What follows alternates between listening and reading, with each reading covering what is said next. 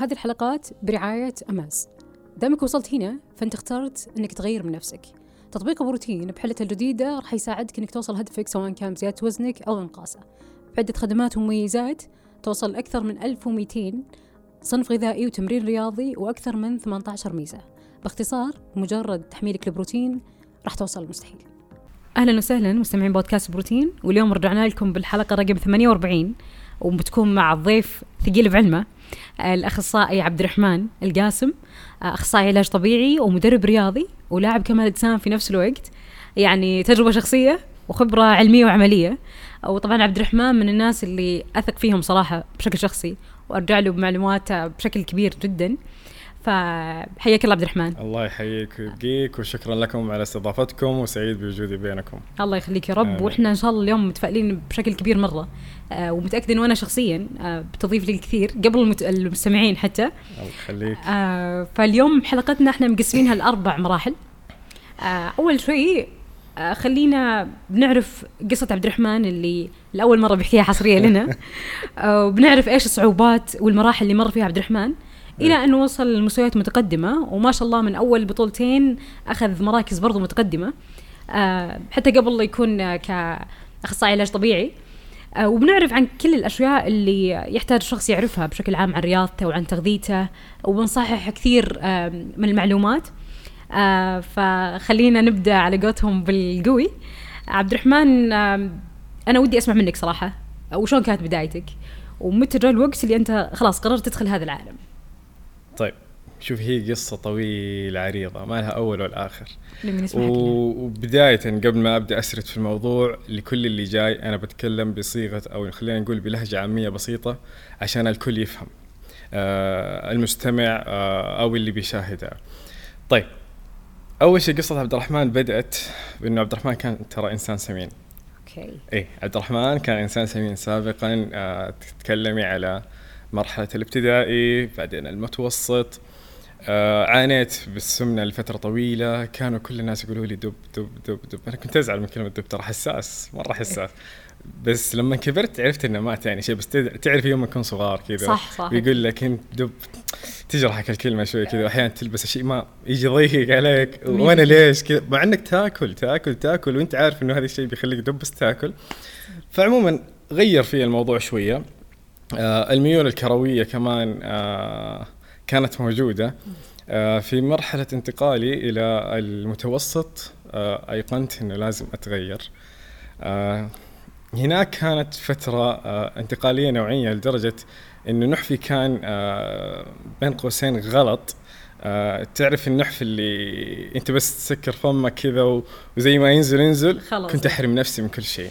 أوكي. مع إنه كانت ملذات الدنيا تتكلم عن فترة مراهقة. ملذات الدنيا شوكولاتات وما إلى ذلك. كل شيء تاكل قدامك. كنت حارم نفسي تماما. آه نزلت بنزول مفاجئ. كنت كل عصرية بعد ما أخلص واجباتي وكذا أروح آه آه أسوي لي هروله بسيطة. جنبنا كان في كلية كبيرة وأدور حوالينا خمس مرات ست مرات كل عصرية. إلى فترة وجيزة نحفت النحف هذاك اللي لدرجة أهلي انصدموا. وش فيه؟ الوالده جت تشيك عليه عنده سكر؟ أذكر ذا الموقف. عنده سكر ولا إيش بالضبط؟ ولدي إيش حصل له؟ الله يطول بعمره ويخليه. فامهات المشاهدين والمستمعين. ف نحفت ثم بعد ذلك قررت إني أهتم في مجال الكورة. أنا أحب الكورة مرة. فاهتميت في الكوره وكنت في إحدى الأكاديميات المشهورة في مدينة جدة. آه وبعد كذا انتقلت يعني جت فترات تجارب آه إني أكون في نادي الاتحاد. والله ما تم ميسر إني أكمل في مجال الكورة إلى مرحلة الثانوية.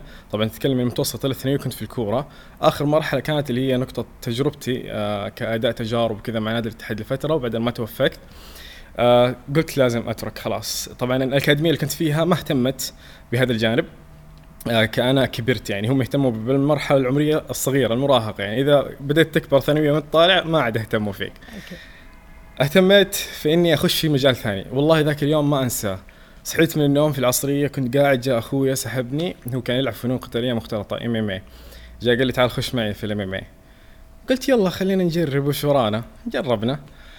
دخلت ما حسيت إنه بيض بيض ما عجبني الوضع. قلت خليني يا عبد الرحمن أجرب لفترة حبيت الوضع استمريت تقريبا نقدر نقول من سبعة إلى تسعة شهور آه، في مجال الفنون القتاليه المختلطه أخذت الأساسيات كنت أتلكم وأنا واقف وأنضرب وأنا مثبت وأنا سادح الحمد لله أتعلمت صرت ألكم الناس. عجبني الموضوع إنك تضرب وتنضرب. ف فترة من الزمن وقطعت. شفت إنه ما ما عجبني. أخوي قال لي تعال خش معي على الحديد. هذا كلام آه نقدر نقول حوالين 2012 11 آه فوق 10 سنين بس كذا تجربة الحديد كانت فترة بعدين قطعت ورجعت مرة ثانية في عام 2013 دخلتها واستمريت من 2013 إلى يومك الحاضر. ما شاء الله. في 2013 كان إلى 2016 اللي بس كذا في الحديد. يعني يلا ها بس نروح كل عصريه نغير جو. lifestyle ما في أي بطولات ما في أي أهداف ما في أي نظام غذائي ما في ولا أي شيء صحي.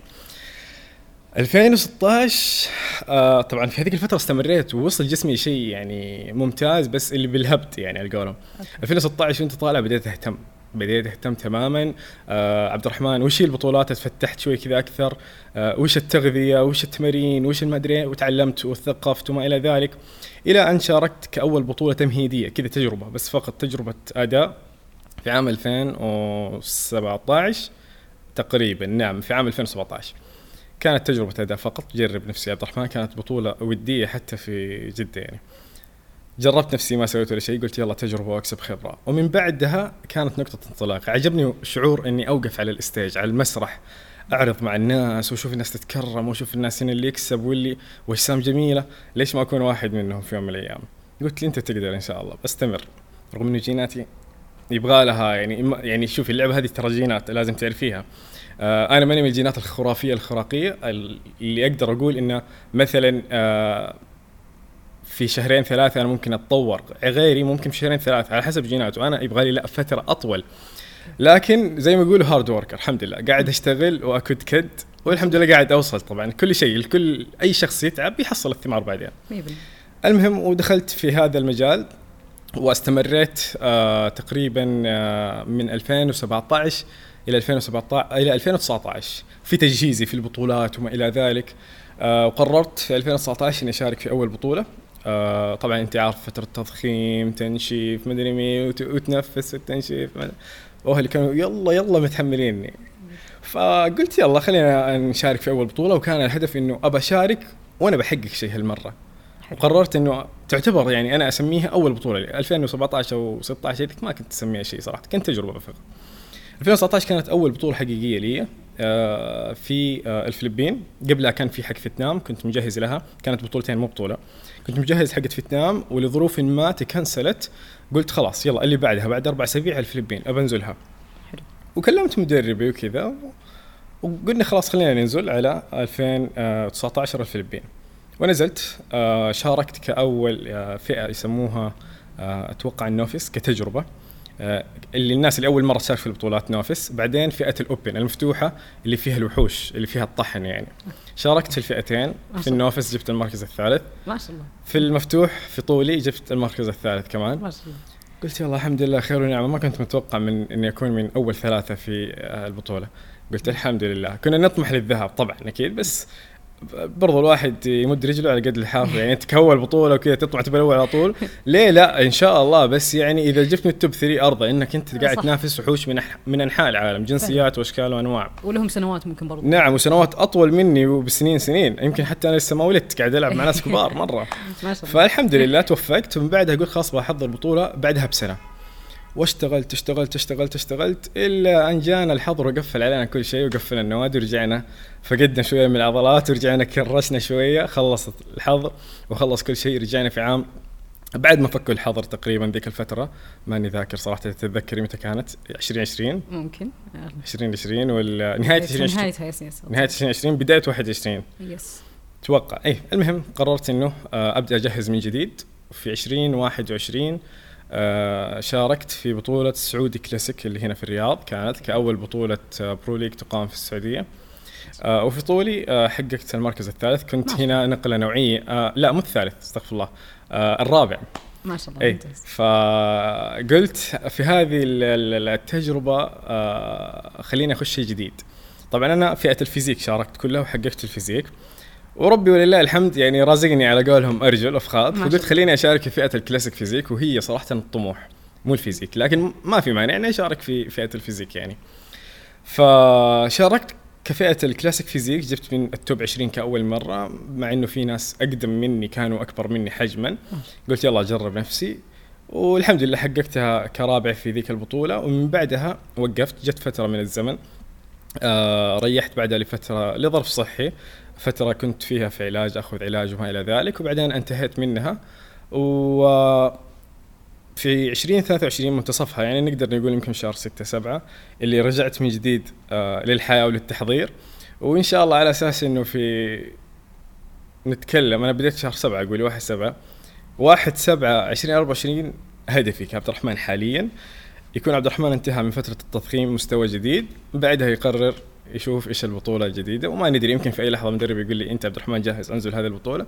أقول له والله يلا بسم الله الرحمن الرحيم. كفو إن شاء الله. فبين هذه الفترات كلها يعني فترة انتقالي حتى من مرحلة نرجع كذا ورا شوية فترة ما إنه أنا عبد الرحمن كنت أحارب في هذه السنين مريت في صعوبات مرة كثيرة أنا عشان ما بطول عليك أقدر أسردها أكثر لكن مريت في صعوبات لدرجة من ثانية ثانوي عبد الرحمن تخرج في سنتين ونص آه خلصت ذيك الفترة من ثانية ثانوي إلى يومك الحاضر شغل أثناء الدراسة حتى حتى مع الدراسة الطبية. وكنت أشتغل عشان أبعتمد على نفسي زائدا عشان أوفر مصاريف البطولات والتكاليف والاشياء اللي تطلبها اللعبة لأن اللعبة تصرف كثير. فأنت تعرف ذا الشيء. صح صح. والحمد لله. وبعدها خلاص يعني الحمد لله الله يسر. ومسألة إني دخلت في العلاج الطبيعي كان أساسا حلم يعني لي. آه، مو إنه كذا يلا يا عبد الرحمن آه هذا اللي انفك يلا ادخل. لا لا لا انفك لي الحمد لله جميع الكليات. من ضمنها كلية الطب والجراحة وهذه دائما أول خيار لكل الناس. صح.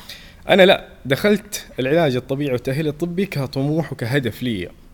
أنا عبد الرحمن الرياضي مع إني أكون أخصائي علاج طبيعي. أبى أجمع ما بين إن أنا رياضي و... والإصابات اللي قاعد تصير في اللعبة وعبد الرحمن الأخصائي اللي يقدر يعالج هذه الإصابات. جميل. فابى أكون شيء كذا مركب دامج من هنا ومن هنا.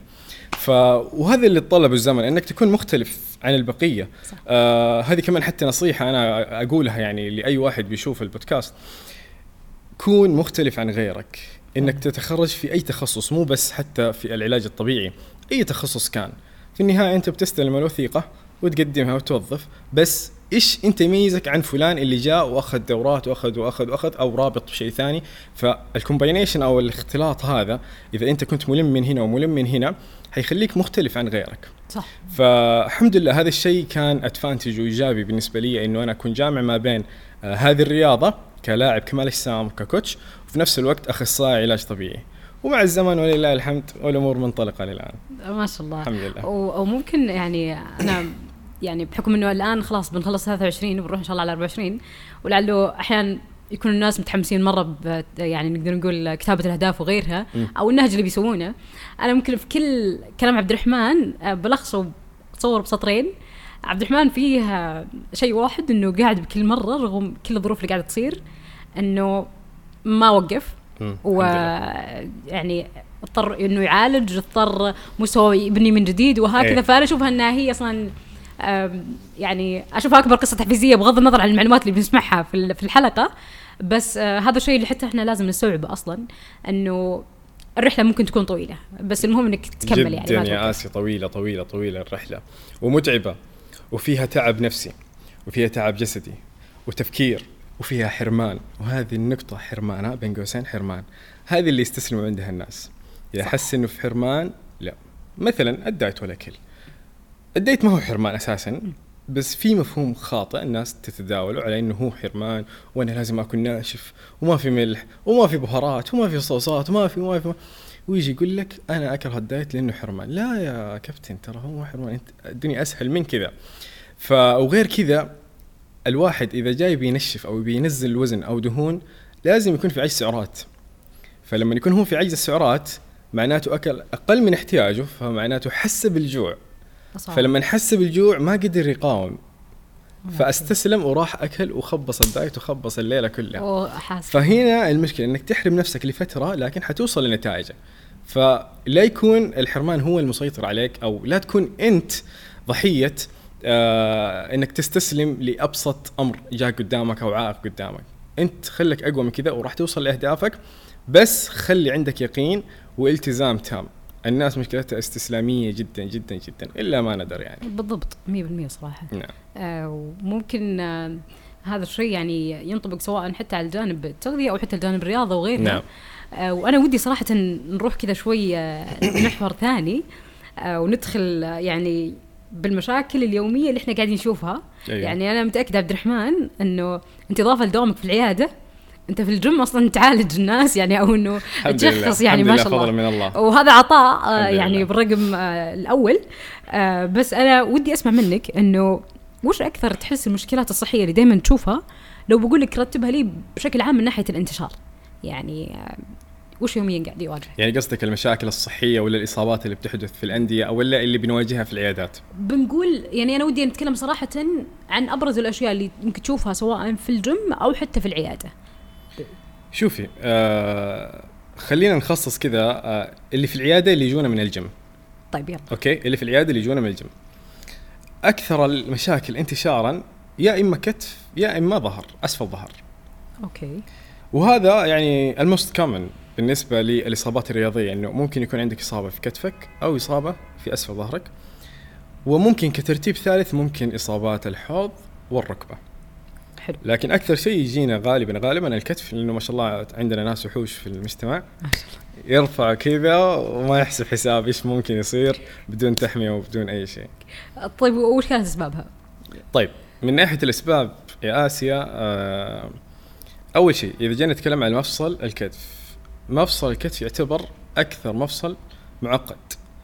آه وفي له أوتار وأربطة وأنسجة و و كثيرة. وفي له شيء مرتبط من وراء اللي هو لوح الكتف وعضلات لوح الكتف ال rotator cuffs أو الكف المدور عضلات الكف المدورة. فالناس تيجي تهتم للكتف الخارجي الرفرف الأمامي الجانبي السحب الحبل الكتف خلفي وصلى الله وبارك. ما هو عارف أساس مفصل الكتف اللي هو لوح الكتف المسؤول عن حركة الكتف نفسه. عضلات بالأصح عضلات لوح الكتف هي المسؤولة عن حركة الكتف. اللي هي الكفه المدورة rotator cuffs الناس ما يحموها ناسينها وسايبينها. أه، تقدر تأشر عليها؟ آه ما تتأشر هنا صراحة لأنه هذا الكتف الأمامي وهذا الجانبي وهذا الخلفي لكن في الخلف من وراء لوح الكتف. عارفة لوح الكتف؟ لو جيت تمسكتيه في عضلات. ممكن حتى نستعرضها بصورة يعني صعب ممكن ألف الآن مع المايك وكذا. لكن آه لوح الكتف نفسه في عضلات مرتبطة بالكتف نفسه هذا. مسؤولة عن الحركة العضلات هذه ما تتحمى. يجي الشخص يرفع الوزن بس يلا bi tri سخن elliptical وصلى الله وبارك ودخل على الوزن ويدخل بأوزان عالية. هذه مشكلة بعض الشباب والبنات إنهم يدخلوا في أوزان عالية بدون ما يحموا ولا هيئ العضلة آه، بشكل كافي. طيب. بس سؤال هل ضروري آه، أحميها بوزن ولا بدون ولا شوفي التحمية آه، إذا جيت تتكلمي عن تحمية ال- العضلات أول شيء إذا أنت شخص جيت تدخل النادي وتبغى تحمي حاول أول شيء تحرك المفصل فقط.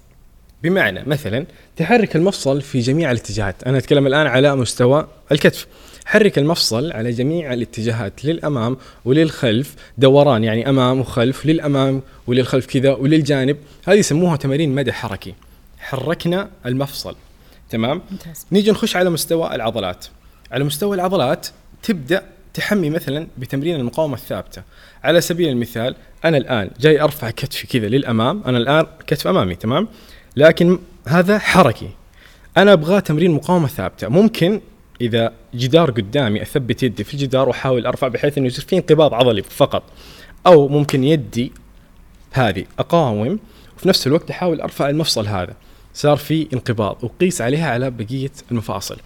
طيب تمارين مقاومة ثابتة هذه أو يسموه اي تمرين مقاومة ثابتة.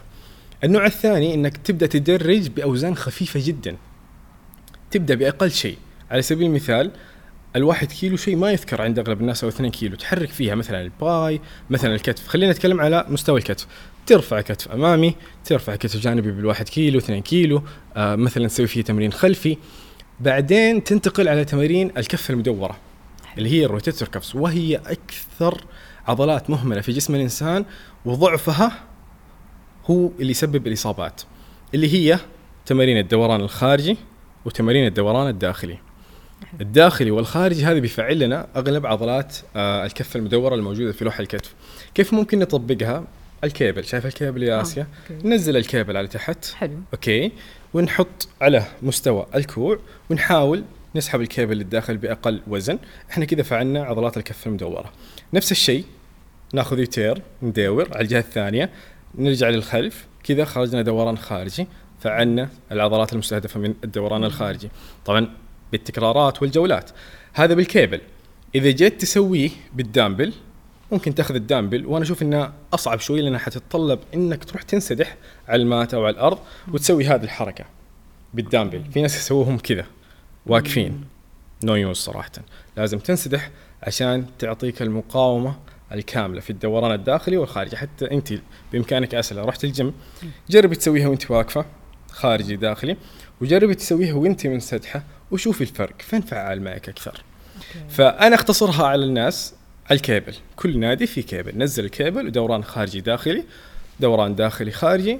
أنت حميت الكفة المدورة مع أي عضلات تستهدف الجزء الخلفي آه الجزء العلوي من الجسم. كتف ظهر صدر آه ذراع بايو تراي طالما إنك بتتمرن الجزء العلوي من جسمك أعرف إنه الكتف مغلب آه تمارينك حتتفاعل معاها وطالما إنه الكتف متفعل معناته أنت لازم تفعلي عضلات الكفه المدورة المسؤولة عن حركة الكتف. لأن إذا ما كانت فعالة وكانت للساعة نايمة ما صحيت وما وصل لها ضخ الدم معناته إيش؟ هي في حالة relaxation مرتاحة العضلة. جيت تحط الأوزان يا وحش وجاي تسحب lat pull down وأنت مو مفعل ال rotator cuff بوف فتيك بوف إصابة. وتيجينا العيادة تشكيلنا بعدين. okay. فنعم هذا على مستوى آه، مفصل آه، الكتف. آه، ال load العالي هو المسبب الأول. الأوزان العالية التكنيك الخاطئ. بالإضافة اللي زي ما قلت لك في البداية وشرحت لك اللي هو عدم التحمية. حلو. ال technique ال technique ال technique. مثلا على سبيل المثال عندك تمرين ال shoulder dumbbell shoulder press dumbbell shoulder press بهذه الطريقة. وترفع. التمرين هذا إذا ما أديته بطريقة صحيحة 100% خلع كتف على طول. okay. بعيد الشر عنكم كلكم. خل خلع كتف. وزن عالي والكتف زي كذا بوف خلع. وأكثر الحالات اللي تجي العيادة. بسبب إنه رجع لورا شوي بزيادة. الكتف رجع لورا المفصل بدأ يتحرك من مكانه و load عالي بوف نزل الكتف خلع. وهذه عند أغلب الشباب بتصير صراحة وأعرف ناس كثير شخصيا بيعانوا آه، أو عانوا من آه، خلع الكتف وكان السبب تمرين ال shoulder dumbbell press فلذلك يا إنك تطبق التكنيك صح 100% يا إنك تروح على الأجهزة اللي مصممينها وحاطين لك إياها في النادي بدون فلسفة لا تروح تسوي دامبل إذا أنت ما تعرف التمرين روح على الجهاز هو اللي يحدك على الحركة. الحركة okay. technique هو الجهاز مظبط لك. أنت مجرد ارفع ونزل ارفع ونزل.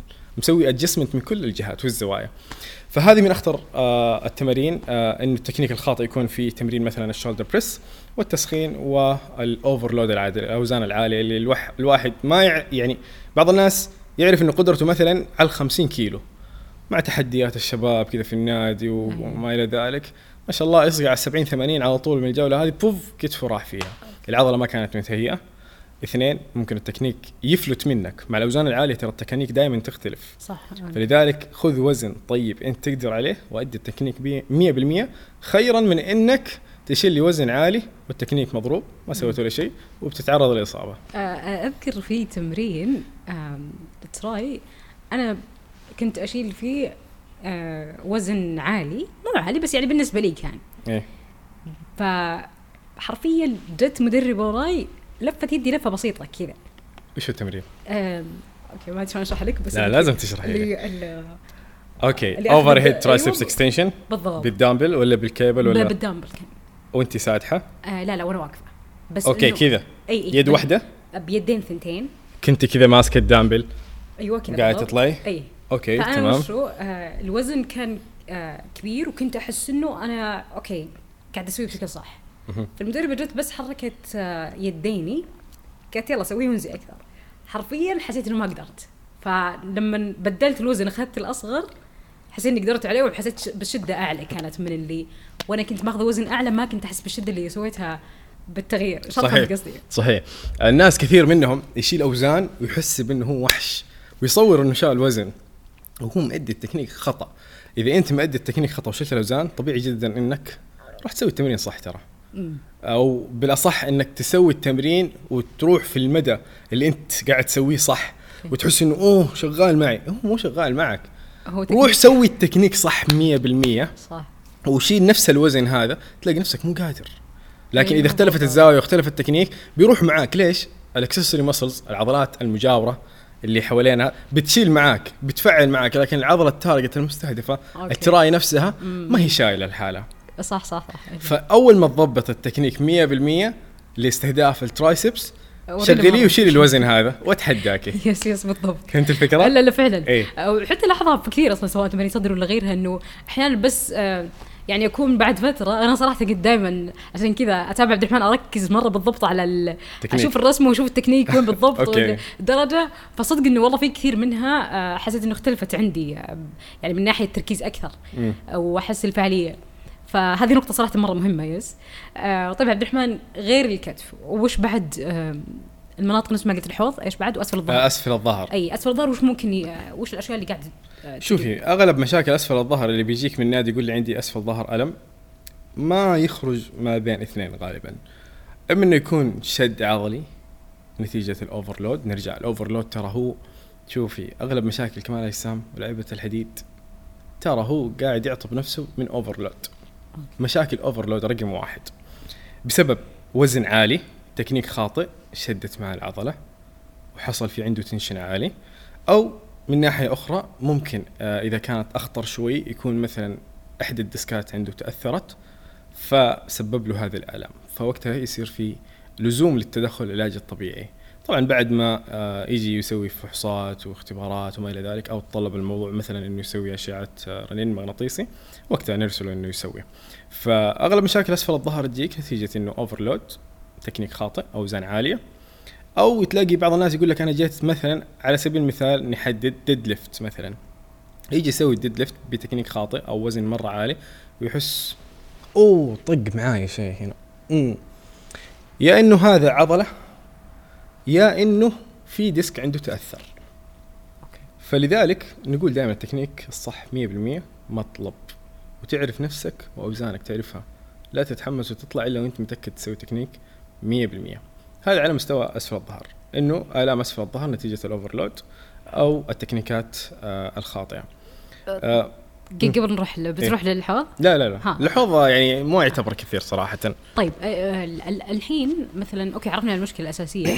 طيب هل حلها بالغالب؟ آه سواء حتى الكتف أو يعني ممكن عنا نسينا النقطه أو حتى الظهر إنه بالغالب لازم أنا أروح ال- الاخصائي علاج طبيعي أصلا وممكن أسوي جلسات ولا لا؟ في طرق مثلا معينة ممكن أنا أعالج نفسي في البيت فيها؟ ما أقول عالج بس يعني أحسن أو استشفي من الوضع. شوفي إذا كان آلامك متركزة في منطقة واحدة مثلا نتكلم على أسفل الظهر سويت التكنيك أنت متأكد إنه هو صح وشلت أوزانك وكل شيء وطق معك وحصلت الإصابة اللي تكون. إذا أنت حسيت إنه ألمك متركز في مكان واحد ما هو منتشر أسفل الظهر أنا أتكلم. متركز في أسفل الظهر فقط. ما انتشر نزل لل glutes ما انتشر راح لل hamstring الخلفيات ولا راح رجولك ولا مصاحب معه كهرباء أو تنميل أو خدران أو حرارة. يعني تحس إنه كذا عضلة شادة معك أو قامصه معك كذا. ريح في البيت. الراحة مطلب. ترى دائما في العلاج الطبيعي نقول الراحة رقم واحد بعدين يجي التدخل العلاج الطبيعي إلا في ندرة من الحالات. تريح في البيت آه تأخذ بعوامل الاستشفاء نام كويس ريح كويس. ممكن جاكوزي البارد الحار ما إلى ذلك هذه الأشياء إذا ودك تسويها مثلا تسويها وتأخذها في عين الاعتبار. خمس أيام إلى أسبوع سبع أيام. ألمك هو هو ما حسيت إنه قل. ذيك الساعة أقول لك لا أنت هنا يا آسيا لازم تروحي تكشفي. روحي. أول شيء روحي لأخصائي العلاج الطبيعي أو أخصائية العلاج الطبيعي. هم بيقيموا الحالة بيسوي الاختبارات اللازمة بيشيكوا على المنطقة ويسوي الأسسمنت الخاص فيهم. شافوا إنه علاجك معهم وضعوا لك الخطة اللازمة لحالتك. شافوا إنه الحالة تتطلب مثلا أشعة تتطلب شيء ادفانس أكثر بيسووا لك تحويل تتوجه لدكتور العظام أو أي دكتور مختص آه التابع للإشكالية نفسها وهم يكملوا اللازم فكنصيحة كذا أنت ريح نفسك في بيتك بالراحة وإنك ما ترجع تسوي اللود مرة ثانية في المنطقة آه، استشفينا مريح صح آه، الجاكوزي البارد الحار ما إلى ذلك لكن خمس أيام الأسبوع ألمك هو هو روح أكشف ممتاز نعم. آه طيب ونروح باقي المنطقة الأخيرة صح؟ أنا أشوف هذه أكثر انتشارا الأخيرة ممكن تنزل على الركبة. آه مثلا آه الأربطة والغضاريف آه بعض الناس مع ال squat مع ال leg press يتحمسوا ما شاء الله في أوزانهم و ويضرب معهم والركبة تلف أو ما إلى ذلك فينقطع إحدى الأربطة عندهم أو الغضاريف وفي النهاية نرجع لنفس الكرة الأولى نتيجة ال overload. أوزان عالية هم يحسب أنهم هم يقدروا يشيلوها لكنهم يعني ما يقدروا.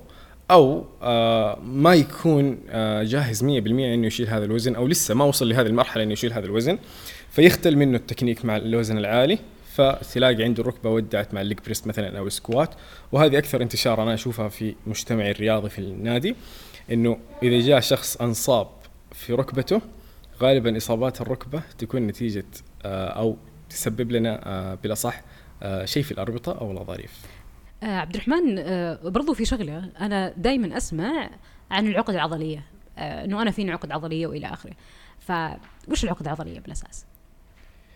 طيب آه العقد العضلية انفهمت ترى بطريقة خاطئة جدا آه يعني من المجتمع آه وأنا ما ألومهم يعني لأنه ما ما هو مطلع لكن ممكن يشرحوا أخصائيين العلاج الطبيعي بشكل مفصل عن الموضوع هذا لا أتوجه الشخص وسال الأخصائي.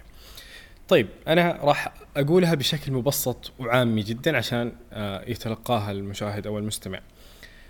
الألياف العضلية شايفة كيف شكل الألياف؟ خطوط طولية صح؟ صح ليفة ليفة ليفة ليفة ليفة بعض من الألياف العضلية هذه بتتشبك وتدخل في بعض وصار كذا ممتاز وإذا صار كذا وش صار شيء صلب يسموه التوت باند. العقدة العضلية هذه تكونت نتيجة تداخل وتشابك هذه العقد العضلية نتيجة أسباب كثيرة وراح أقولها. آه وصار عندنا زي الكورة وملمس قاسي. العضلة نفسها صارت قاسية مجموعة ألياف متشابكة في بعضها taut band فصار اسمها عقدة عضلية trigger point فهمت فهمتي كيف. الآلية ماشية؟ نعم. فتصير هذه العقدة. العقدة هذه في ناس تكون عندهم موجودة في جسمهم لكن ما يحس بشيء ما في ألم موجودة بس ممكن ممكن يمسك رجوله ويحس كذا أوه في كورة هنا. يمسك ظهره أوه في شيء يتحرك هنا. هي تكثر في أماكن وأماكن فهمتي؟ آه تكثر في منطقة الرقبة عضلة الرقبة ال trapeze أو trapezius أو traps أو اللي يسموه يعني مثلثات كثير من لها مصطلحات كثير. آه وتكثر كمان آه في منطقة آه عضلات الساق البطات. ال calf muscles ليش؟ mechanical load الرقبة شايلة تقريبا 15% من وزن الجسم الراس. ف mechanical load يعني شيء أنت خلقت فيه من ربنا. فتكونت عندك العقد العضلية نتيجة إنه جسمك شايل آه، أو رقبتك بالأصح شايلة الراس فحمل ثقيل mechanical load انضاف عليها.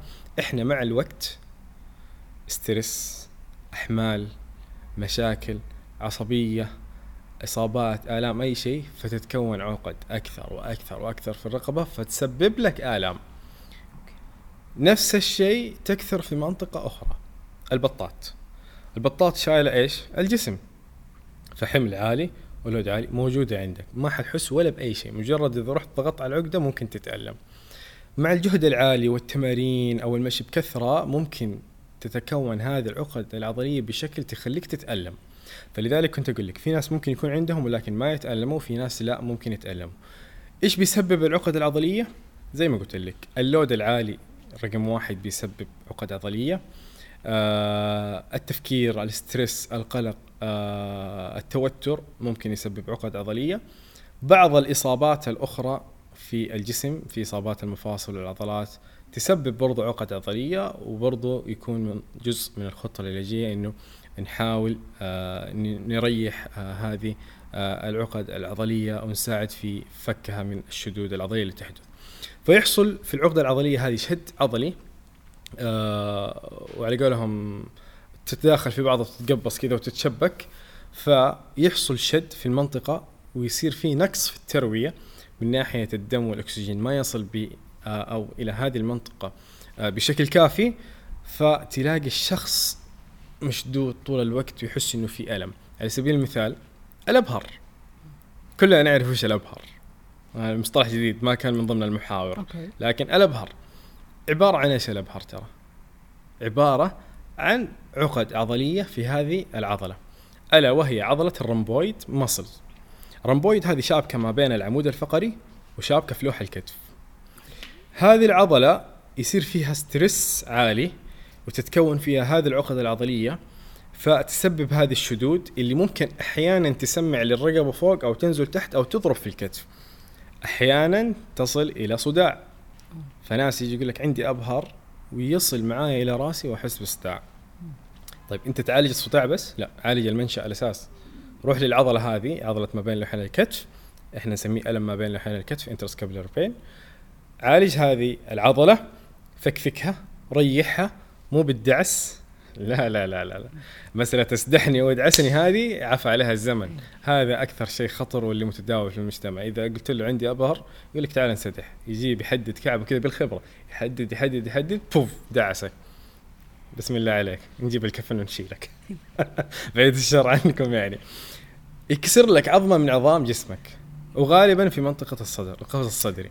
تسمع الطق ممكن تودع معها. فلذلك مسألة تطق لك الأبهر هذه خرافة. آه العلاج الصحيح يكون عن طريق اخصائي العلاج الطبيعي تمارين علاجية آه سواء كانت تقوية أو إطالات. زائدا العلاج اليدوي وفعال جدا وهو أساس التخصص تخصص العلاج الطبيعي. والإبرة الجافة فعالة جدا في علاج الأبهر. فطبعا مع إنها تكون في الخطة العلاجية وليس لحالها. هذه نقطة.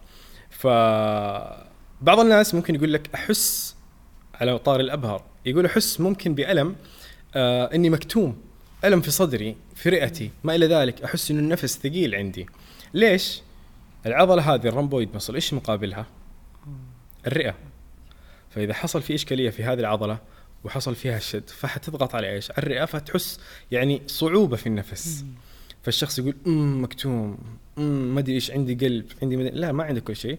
إشكاليتك في العضلة هذه اللي هي بين قوسين المصطلح الشعبي المجتمعي الأبهر. حلو. فنعالج هذه المنطقة لأنه تكثر بهذه العقد العضلية.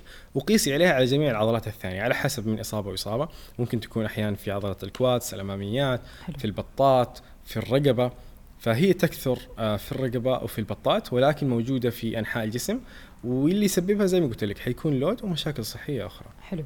يعني الطرق العلاجية الأوبر الجاف وغيرها هذه كانت تنطبق برضو على العقد العضلية؟ ولا؟ شوفي آه الإبرة الجافة والخطة العلاجية آه بكبرها آه تكون خطة متكاملة علاجية لجميع الإصابات ولكن كل إصابة يفرق خطتها العلاجية كيف تكون في خطة ممكن أستخدم معاها إبر جافة خطة علاجية وفي خطة لا ما تنفع لها الإبرة الجافة لا جينا نحدد الآن مصطلح الأبهر لا فعال معاه ولكن إنه تكون مصاحبة بالتمارين العلاجية ومصاحبة بالعلاج اليدوي. الإبر لحالها إي نعم صحيح لها لها فعالية ولكن فعالية العلاج ما تكمن إلا إن كان خطة علاجية متكاملة. حلو. نعم. فهذه هي باختصار خلينا نقول العقد العضلية منتشرة في الجسم مسبباتها لود عالي يكون tension عالي حتى التفكير والقلق وال stress والعصبية ممكن يسبب آلام في العضلات وهذه تكلمت فيها قبل كم يوم أو سألت فيها الناس آه، حتى آه، شاركت فيها زملائي في العيادة عندي وعلى رأسهم البروفيسور محمد الرويلي آه، تكلم عنها بشكل مفصل ارتباط الآلام آلام العضلات بالجانب النفسي وإنه يلعب دور مرة كبير في إنه يسبب لك آلام وممكن يكون لك العقد العضلية هذه وتنتج بعدين عنها آلام.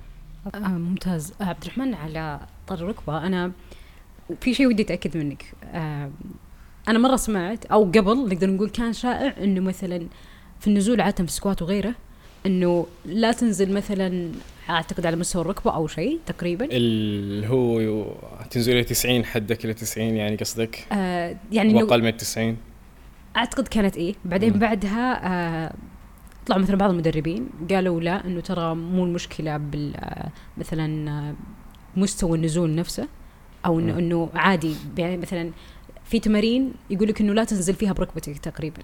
كيف يعني تقصد فيها؟ وضح آه، أكثر. المشكلة هذه ما يعني قصدك ان النزول مثلا آه أعطيني مثال. مثلا squat قصدك؟ في ال squat يلا خلينا okay. squat. أنت تقصدي مثلا ال squat آه الصحي إنه يقول لك انزل إلى 90 وإذا نزلت أكثر غلط؟ أيوه بالضبط. هذا اللي تقصدين؟ طيب شوفي بالنسبة لأي عضلة في جسم الإنسان عشان تفعل العضلة 100% وتوصل لل target والهدف اللي أنت تبغاه لأفضل تفعيل عضلي ولبناء عضلي ولقوة عضلية جيب ال full range of motion بمعنى المدى الحركي الكامل لهذا المفصل عشان تفعل العضله طيب على سبيل المثال ال squat.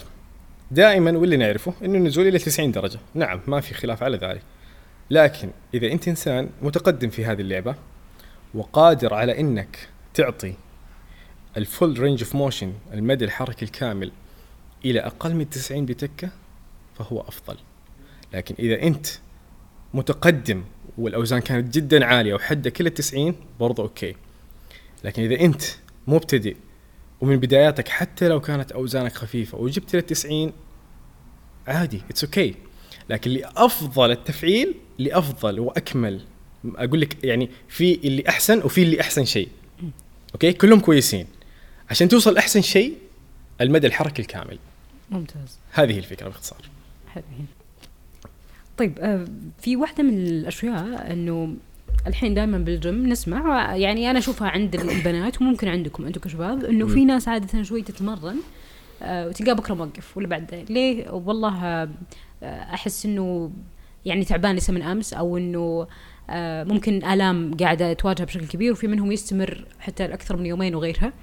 ف يعني أنا ودي أعرف وش أسبابها و وشلون نحل الموضوع. اعترفي جبت السؤال هذا قبل شوي شفتيني وأنا أقول في السناب؟ يس لا لا ما شفته ما شفته صراحة. قبل شوي كنت مجاوب على واحد في سناب عن هذه النقطة. كان آه، قاعد يسأل نفس السؤال اللي أنت سألتيه تقريبا إنه لي أربع أيام أتمرن وجتني آلام عضلية وموقف ثلاث أيام مدري أربع أيام والألم لسه ما زال. شوفي العضلة إذا أنت إنسان خامل عن الحركة أو الرياضة نقول. إنسان خمولي ما انت أكتف ومثلا خلينا نحددها أكثر على رياضة الحديد تمام؟ عشان الناس توضح لهم الصورة. ما عمرك شلت دامبل واحد ما شلت وزن كيلو ولا اثنين كيلو حدك تشيل أكياس البيت أو الأغراض اللي في البيت. وجيت تسوي التكنيك المعينة هذه ال techniques حق تمرين مثلا ال bi أو ال tri أو الصدر أو الكتف وما إلى ذلك وبدأت تحط وزن وحمل آه تدريجي آه مع الوقت حتلاقي إنه العضلة بدأت تتعب بدأت تصل إلى حدها من الفشل العضلي. طبعا أنت طول عمرك خامل وجيت فجأة تشغل العضلات وتشغل زوايا كثيرة من العضلات وقيسي عليها على جميع الجسم. وارد جدا وليس دائما إنه يكون هذا الشيء موجود. لكن وارد بنسبة كبيرة إنه الشخص اللي جاء تمرن كأول مرة أو حتى متقدم وقطع فترة طويلة ورجع بعدين يتمرن حالة عضلاته كانت في مرحلة سكون وخمول ورجع نشطها من جديد بالتمارين وارد إنه اليوم الثاني أو الثالث بعد 24 ساعة أو 48 ساعة أو 72 ساعة يصحى يحصل عنده آلام في العضلات. أوه هذه الآلام اللي ويخلي تعرف الآلام اللي تخليك تنام كذا أيوة. طول الوقت مكسر بس تبي تنسى الحين ما تبي تسوي ولا شيء. هذه اللي إحنا نتكلم عنها.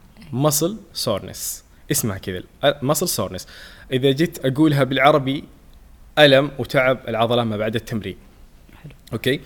هذه ردة فعل الجسم طبيعية جدا. هم لا حسوا فيها قالوا بس نوقف هذا ألم. هذه إصابة. لا ما هي إصابة. أيوة، أو إنه خطر لو بكمل. امم خطر لو انك كملت. لا لا لا عادي. أنت لابد إنك تكمل لأنك لا وقفت. ولفتره وتستنى هذا الألم يروح وجيت تتمرن من جديد نفس الشيء بيرجع مرة ثانية. فالجسم خليه يتعود على هذا الحمل العالي من المقاومة okay ال mechanical load هذا. إذا تعود عليه الجسم by time أو مع الوقت خلاص بيصير متعود على إنه يتقبل أوزان جديدة. أه حتى وإن الشخص مثلا جاء يكسر وزن بعد نقول مثلا مثلا سنتين من لعبة لكن هالمرة جاي يلعب ال biceps وهو متعود على مدار السنتين حده حده 40 كيلو في الدامبل. لا جاء بعد السنتين مثلا وجاي يشيل ال 55 كيلو أو ال 50 كيلو أو ال 60 يعني كسر وزن جديد okay? وارد جدا حتى وهو متقدم وملك العالم في البطولات يعني بمعنى الكلمة. وارد جدا إنه يصحى اليوم اللي بعده يحصل muscle soreness هذا ألم العضلة لأنه شال شيء جديد وزن جديد على العضلة. آه.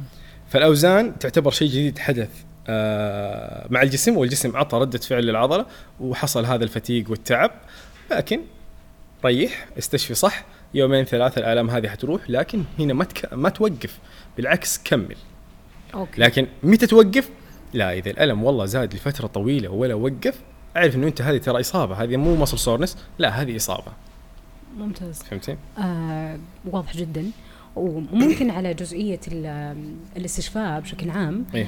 آه أنا كنت أسمع وأقرأ بعض المعلومات اللي مثلا كانوا يقولون إنه والله بعض الأغذية أساسا آه أو بعض المرطبات ممكن شوي تساعد بعملية الاستشفاء مثل ال ال الكرز أو الأملاح.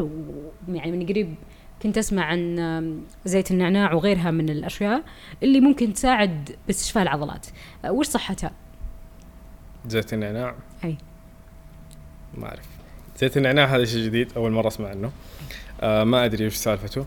لكن آه أشياء تساعد على الاستشفاء كمشروبات. سيب المشروبات خلينا إحنا ندخل آه أول شيء على التغذية وهي الأساس في هذا المجال. آه عشان آه تحصل على أفضل استشفاء وهو اللي ربنا خلقك فيه. تأخذ كمية الطعام الكافية اللي يحتاجها جسمك من عنصر البروتين ومن عنصر الكارب. والدهون الصحية إذا أعطيت جسمك حقه حصل الاستشفاء. بدون ما تتجه لزيت النع- النعناع ولا الخروع ولا زيت الحشيش ولا أي شيء. إذا أخذت العناصر الكافية من الغذاء حصل الاستشفاء العضلي اللي يحتاجه جسمك. من ناحية مرطبات ومن ناحية مشاريب وأشياء تساعد في الاستشفاء أنت هنا ممكن تخشي على مسار آخر المكملات. المكملات الغذائية اللي ممكن بعض الناس آه، يدخلوها زي منتجات الأحماض الأمينية التسعة الأمينو essential ال nine essential amino acid زائدا مثلا الجلوتامين ال EAAs وال BCAAs هذه كلها آه، تساعد في الاستشفاء حتى عنصر الكرياتين. آه، صحيح إنه يساعد على القوة العضلية وعلى الحجم العضلي بزيادة السوائل داخل الخلية العضلية. وفي نفس الوقت برضو ممكن يلعب دور في عوامل الاستشفاء. فهذه من ناحية آه، مكملات. من ناحية مشاريب طبيعية يعني خلينا نقول ال- ال- العصيرات أو الفواكه الطازجة بشكل عام ممكن تلعب دور ولكن مو بذاك الدور الكبير لأنه في النهاية هي تعتبر كار وسكر في النهاية ممتاز فهمت علي كيف؟ عظيم. فبس زيت النعناع هذا جديد علي صراحة آه. بقرأ عنه صراحة برجع لك فيه ترى إيه ال- و- وبرضو أنا أشوفك يعني دائما ممكن عبد الرحمن تطبقها بشكل شخصي آم، الأجهزة بشكل عام الجديدة اللي طلعت الحين أو الطرق الحديثة آه، ودي تكلمني عنها صراحة. اللي بتكون متواجدة في بعض ال- المراكز مثل غرفة تبريد أو جهاز أكسجين وغيرها. آه حتى أسمع منك بالتفصيل صراحة إنه وش كل واحدة فيها أثرها آه، وش نتائجها؟ آه، احكي لي أكثر عنها أو وين تكون أصلا في طيب هذه آه خلينا نقول عنها آه أدوات متقدمة جدا توفر في بعض المستشفيات وبعض آه العيادات آه الخاصة بالعلاج الطبيعي والتهيئة الطبية. آه في بعض الأماكن كمراكز السبا ومن السبا يوفروها ولكن تختلف آه نوعيا عن الأشياء اللي تكون في العيادات، العيادات تستهدف نوعين، تستهدف الأمراض أوكي وتستهدف من ناحية استشفائية وقائيه لكن من ناحية آه الأشياء اللي ممكن تتوفر في المراكز الصحية زي الجيم أو النادي أو السبا أو ما إلى ذلك غالبا يستهدف استشفائية فقط ولا عنده أساسا ال access الصلاحيات إنه يكون يستقبل فيها مرضى. طيب نفصل أكثر خلينا نبدأ بالتبريد لأني أحبه صراحة. يلا نبدأ فيه كل أسبوع تقريبا أنا أسوي آه التبريد آه أو ال- ال recovery بالتبريد. طيب وين تسويها في عيادتك صح؟ في عيادتي اللي هي اسمها؟ آه في عيادة فيزيوثيرابيا موجودة آه موجودة هنا في آه العليه إيه. إيه. فعيادات فيزيوثيرابيا هي سلسلة سلسلة عيادات علاج طبيعي ولها فروع منتشرة آه، حول المملكة. آه، بدأت آه، في الفرع الأساسي الموجود في العاصمة الرياض فرع العلية وهناك يتواجد في هذا الفرع يتواجد غرفة التبريد وغرفة الأكسجين. عظيم. سواء كان العلاج بالتبريد أو العلاج بالأكسجين أو الاستشفاء بالتبريد أو الاستشفاء بالأكسجين. حلو. طيب نفصل الآن بشكل مفصل عن غرفة التبريد. غرفة التبريد يا آسيا أعتبرها شيء عظيم. أول شيء لأنك أنت بتحسي بشعور خرافي لما تخرجي من هذه الغرفة. طيب عبارة عن إيش غرفة التبريد؟ هواء بارد يصل إلى سالب 192 درجة مئوية والهدف إنك تقعد في هذه الغرفة بحد أقصى الريكومندد يعني اللي يسووا عليها الدراسات بحد أقصى ثلاث دقائق بعض الحالات خصوصا الناس الرياضيين أو اللي يكونوا مليانين ككتلة عضلية أو دهون وما إلى ذلك ممكن يزيدوا إلى خمسة ست دقائق على حسب الشخص واستجابة جسمه طبعا بإشراف الأخصائي معك بشكل مباشر ينتبه لك وأنت تسوي هذا تجنبا للمشاكل اللي ممكن قد تصير أو تحدث معك آه، أثناء أخذك لهذا آه، العلاج أو الاستشفاء. طيب العلاج بالتبريد عبارة عن نيتروجين مخلوطا ب 50% أكسجين نقي. هذا أنا أتكلم عن الجهاز الموجود عندنا في عيادة فيزيوثيرابيا. آه 50% أكسجين نقي مع آه نيتروجين آه وهواء بارد. آه زي ما قلت لك يصل إلى سالب 192 آه إيش يصير آه لما الشخص يدخل في داخل هذه الحجرة؟ آه في تغيرات فسيولوجية بتحدث داخل الجسم سواء كان على آه عضوية أو عضلية أو عظمية أو حتى نفسية. تبي تبدأ بالنفسية؟ ابتسمتي على طول ها؟ إذا دخلتي هذه الغرفة من الناحية النفسية تخرجي سعيدة. أوكي عظيم. تدخلي منكدة تخرجي فرحانة. إيه. فتعرفي تنكيدة يوم السبت هذه اللي تيجي في العصر كذا إيه. تحسي كآبة كذا. صدقيني إذا دخلتي هذه الحجرة وخرجتي في ذاك الوقت أنت تخرجي سم. وش تبغى؟ أمر وتدللوا زي كذا. فمن كثر ما أنت مواصل الهرمون عالي لأنه في هذيك اللحظة هرمون الأدرينالين يفرز. فإذا زاد عندك هرمون السعادة بيزيد عندك فتحس نفسك hyper. في ناس كثير شخصيا أنا يوم ما أدخلهم وأخرجهم ألاقيه يضحك بشكل هستيري. يا ولد صلي على النبي وش اللي صاير معاك أنت؟ هدي. يقول والله مبسوط مبسوط. هذاك اليوم أنا أتوقع أي واحد بيدخل أطلب منه شيء بينفذ لي. أنا قلت له أعطيني مليون اعطاني مليون. ف يخرجك لأنه بيرفع هرمون السعادة عندك بتخرجي مبسوطة بيغير من نفسيه وبيخليك مروقة. آه وببدأ كمان بجانب ثاني بعدين حرجع عشان العضلات وأقول لك وش سالفة العضلات. أي. بجيك من ناحية تهم البنات. أوكي. الناحية التجميلية. عظيم. إيه. البرود الزايدة هذه تشد البشرة. طبعا مين ما يهتم بالبشرة خصوصا فئة البنات. في مسألة الجمال والصحة والنساء العلاج بالتبريد يفيد في شد البشرة. طبعا مع الاستمرارية مو من مرة واحدة حتخرجي full شد بشرة لا طبعا. آه بالاستمرارية على هذا آه الجهاز اللي هو العلاج بالتبريد آه هتلاقي البشرة انشدت صار فيها نضارة صار فيها كذا مشرقة أكثر آه على الجسم بشكل عام. طيب من ناحية العضلات من ناحية العضلات بيساعد في تخفيف الآلام العضلية.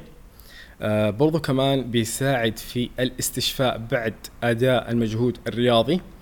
آه برضو كمان آه بيحسن من الدورة الدموية في الجسم. آه كمان زي ما قلت لك على صحة المرأة وما المرأة وشد الجسم والجمال وكذا آه ارتفاع هرمون الأدرينالين والسعادة تزيد عندك والروقان فل الفل. آه برضو كمان في أشياء أخرى كثيرة آه يساعد على تخفيف آلام المفاصل آه والتهاب آه العضلات والأوتار فمفيدة إنه تكون من ضمن الخطة العلاجية ولكن ليس بحد ذاتها. من ناحية هذه أنا أتكلم لك أشياء ان جنرال من ضمنها العلاجية المرضية يعني أنا أتكلم عن أشياء آه، إصابات وما إلى ذلك. من ناحية وقاية الواحد لو يبغى يعزز من أدائه وأنا أتكلم وهذه دراسة مثبتة وأتكلم عن تجربة شخصية لو يبغى يعزز من ادائه الرياضي ويحسن من مستواه أنا ما بقول انها بتخليك خارق لكن بتخليك على سبيل المثال لا جيت تشيل دامبل حدك 30 كيلو ممكن تكسر وزن 45 كيلو. أوكي, أوكي. من 40 كسرت زيادة 5 5 كيلو زيادة. آه لكن قبلها تكون مسوي غرفة التبريد صدقني بتكسر وزن وأنا جربت هذا الشيء. أوزان ما كنت أكسرها في تمرين ال lat pull down الظهر يعني ما بذكر رقما لكن أنا أعرف نفسي آه، بعقلي كذا عارف وش اللي وش سويت هذا الأسبوع وش الأسبوع اللي قبل واللي قبل واللي قبل. ذيك المره جيت كسرت وزن جديد. كنت قبلها بساعة كنت مسوي هذه الغرفة. ولقيت إنه فرق معي في أدائي 180 درجة. حتى نفسيتي كانت أحسن في التمرين. فمن هالناحية أقول اي نعم هو يساعد في زيادة آه أو خلينا نقول boost performance آه يعزز أدائك الرياضي لدرجة آه اتحاد الأولمبيات آه العدائين وما العدائين والرياضات الأولمبيات هذه المختلفة ترى يشطبوا ويمنعوا اللاعب اللي يستخدم هذه الغرفة قبل ما يسوي الرياضة التنافسية حقه أو يدخل بطولته أوه. ليه أوكي. لأنهم يعرفوا حيفرق في ادائه يعتبروه من المنشطات لك أن تتخيلي أوه. لدرجة يعتبروه إنه كأنه منشط. وهو هو ليس منشط ولا شيء هو أكسجين دخل جسمك وتبريد وصلى الله وبارك. فهم عشان اداؤه الخرافي وإنه بيحسن ويعزز من أدائك قالوا اللاعب اللي يستخدمه مستبعد من البطولة. أوه. فهذه من ناحية الاستشفاءات أو الاستشفاء والوقاية. هذا أتوقع أتوقع إنها أكبر محفز ممكن الناس الحين تروح تجربه. نعم. آه زائد النقطة اخيره آه عشان تقي نفسك من الإصابة الإجهادية على المدى البعيد لازم تأخذ بعوامل الاستشفاء. ومن عوامل الاستشفاء عوامل كثيرة ومن ضمنها اللي هو العلاج بالتبريد. فلذلك تلاقي بعض الناس إذا جاء سوى رياضة يخش غرفة التبريد ويكون آه، جاهز آه، على إنه يرجع يعيد الرياضة مرة ثانية. على سبيل المثال لعيبة الكورة. لا جاء تمرن أو لعب مباراة 90 دقيقة آه، خلص المباراة جاء غرفة التبريد تمام وأخذ السيشن كاملة قادر على إنه يعطي مباراة ثانية 90 دقيقة ثانية. أوكي. لك انت تتخيلي. طبعا بعد ما يأخذ ال session كامل طبعا. فيعتبر عامل وقائي استشفائي. وبرضه يساعد على إنه آه، عضلاتك آه، تتعافى من الإجهاد آه، العضلي. عظيم. هذه من ناحية التبريد نعم. ومن ناحية جهاز الأكسجين؟ نعم. راح بالي آه العلاج بالأكسجين له مسارين إما إنه يكون علاج بالأكسجين أو استشفاء بالأكسجين. هذه الحجرة تختلف عن هذيك الحجرة إنه انت هنا راح تاخذ 100% أكسجين نقي. هناك كان 50% ونيتروجين وما إلى ذلك. هنا 100% أكسجين نقي معنى ذلك إنه أنت راح تنحط تحت أو في حجرة ضغطها عالي جدا بالأكسجين تعرف المناطق آه، الجبلية يوم نسافر في آه، المدن الجبلية مثلا خلينا نتكلم آه، على سبيل المثال أبها الطائف ما إلى ذلك أي. كل ما نرتفع فوق بتلاقي كيف الضغط بيزيد معك صح؟ صح أو حتى لما تطلع الطيارة أو حتى لما تنزلي غوص تلاقي الضغط بيزيد بيزيد بيزيد لدرجة تحس أذنك بتنفجر. آه. نفس الفكرة هنا. بيخش اللاعب إذا كان استشفائي أو المريض إذا كان آه علاجي في هذه الحجرة آه ويتعرض لضغط 100% آه أكسجين. طبعا حيكون في معاه هواء ويكون الضغط بالتدريج بإشراف الأخصائي آه معه في طيلة الجلسة العلاجية هذه. آه ويخش الأكسجين هذا إلى الجسم. طيب إذا خش أكسجين في جسمك مية بالمية تتكلمي على إنه بيوصل فين؟ بيوصل للقلب. والقلب حيرجع يضخ الدم لأنحاء الجسم وحيوزع على الأنسجة كلها من رجولك إلى راسك عضلات عظام اللي يكون. فلك أن تتخيلي إنه لما يوصل أكسجين نقي 100% إلى العضلات أو إلى الأنسجة الأخرى فيحصل التئام للمشاكل اللي حاصلة في الجسم في حياتنا الطبيعية إحنا هنا أساسا ما نتنفس 100% أكسجين نقي. أيوه صح سي 2 كربون ما إلى ذلك. والأكسجين النقي تلاقيه كله على بعضه 15% 20% أوكي؟ فأنت تتعرض في هذه الحجره 100% أكسجين نقي فعامل الاستشفاء عندك راح يزيد وليس على المستوى العضلي على مستويات كثيرة. من ضمن الحالات اللي بيعالجها أنا أتكلم على علاج الآن. اللي بيعالجها آه العلاج آه بالأكسجين آه الناس اللي عندهم حروق. الحروق هذه الجلدية وما الجلدية وما إلى ذلك أو تعرض إلى حرق بالنار. تلاقي الحروق آه تحتاج أكسجين عشان تلتئم. فالشخص أو هذه هذا الشخص أو هذا آه، الرجل أو البنت أو ما إلى ذلك آه، كان من ضمن خطتهم العلاجية. آه، الحجرة حجرة الأكسجين هذه حيكون استشفائهم أسرع. طيب خلينا نخش على مسار لعيبة كرة القدم، الإصابات الرياضية وهي إصابات الأربطة. حلو. في دراسة أجريت أوكي على أنه آه لعيبة آه كرة القدم أو إصابات آه الرباط الصليبي بشكل عام التأهيل حقهم بشكل عام ترى ياخذ من 9 أشهر إلى 12 شهر. 9 أشهر إلى 12 تتكلم سنة تقريبا. حلو. في ناس يعودوا بسرعة أسرع من غيرهم. طبعا أتكلم على القطع الكامل. آه في ناس يعودوا إلى الرياضة بشكل أسرع ممكن في ستة أشهر إذا كانوا يستخدموا غرفة الأكسجين في علاجهم. أوه. ليش؟ ما معنى ذلك يا آسيا؟ عظيم. إنه حصل أكسجين نقي قاعدين يتعرضوا له لمدة ساعة أو ساعتين من العلاج بالأكسجين. حصل التئام في الأنسجة بشكل أسرع حلو فعدى إلى أو آه، فأدى إلى عودته بشكل أسرع. كبروتوكول كبروتوكول يمشي عليه مصاب الرباط الصليبي 9 اشهر 12 شهر. آه.